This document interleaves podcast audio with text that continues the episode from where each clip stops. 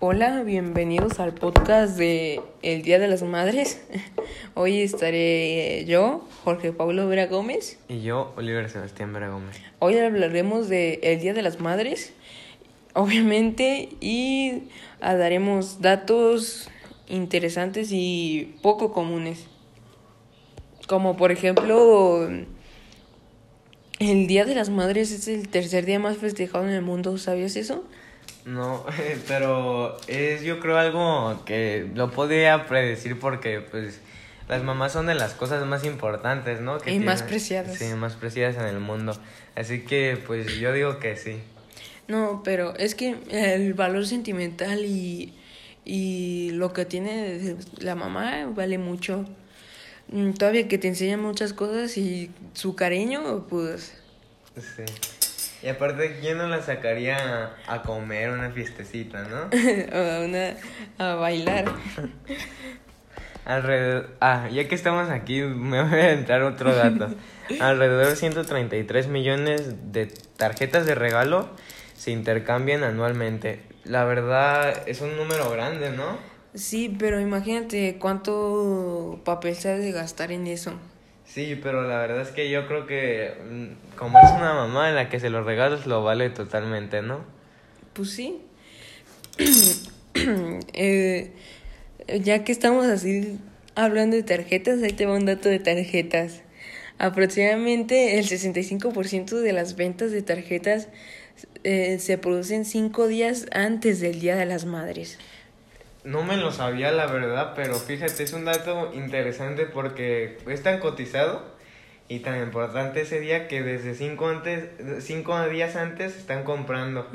pero, O sea, imagínate cuánto, cuánto es, imagínate, lo, el, lo que, el número que dijiste, el 65% de esas ventas son aproximadamente el Día de las Madres o cinco días antes o así. o, sea, o sea, muy, muy, muy... Bueno, ya voy... Este, Muy, muy, como, muy importante el Día de la Ya que estamos diciendo datos de regalos, ahí te va otro dato de regalos.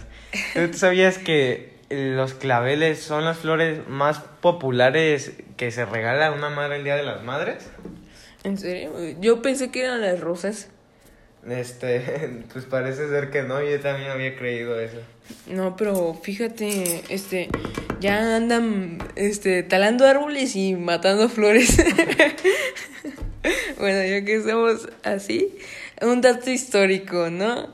Eh, el 9 de mayo de 1914, el presidente Woodrow Wilson firmó un proyecto de ley reconociendo el Día de las Madres como un día de fiesta nacional? Pues yo creo que aunque no lo hubiera reconocido, él lo hubiera reconocido otra persona, ¿no? No, o sea, nacional para todo el mundo. Sí, por eso. Ah, sí. Porque es un día tan importante que yo creo otro presidente nacional hubiera venido aquí a hacer eso. no, pero pues sí, es que pues es el Día de las Madres para especialmente darle agradecimiento a tu mamá. Y es lo que venimos a contar aquí, ¿no? Sí. Muchas gracias por todo. Muchas gracias, les damos agradecimiento a todas las mamás. Gracias por todo. Gracias por cuidarnos. Y gracias, gracias por, todo lo que nos has enseñado, las enseñanzas, el bien, el mal y Gracias a todo. Gracias a cuando me caí, que pues es como un ejemplo, ¿no? Que me caí y me volviste a levantar. Muchas gracias, mamá. Te queremos mucho. Gracias por estar aquí a mi lado. Y esto fue el podcast del Día de las Madres. Síganos para amar.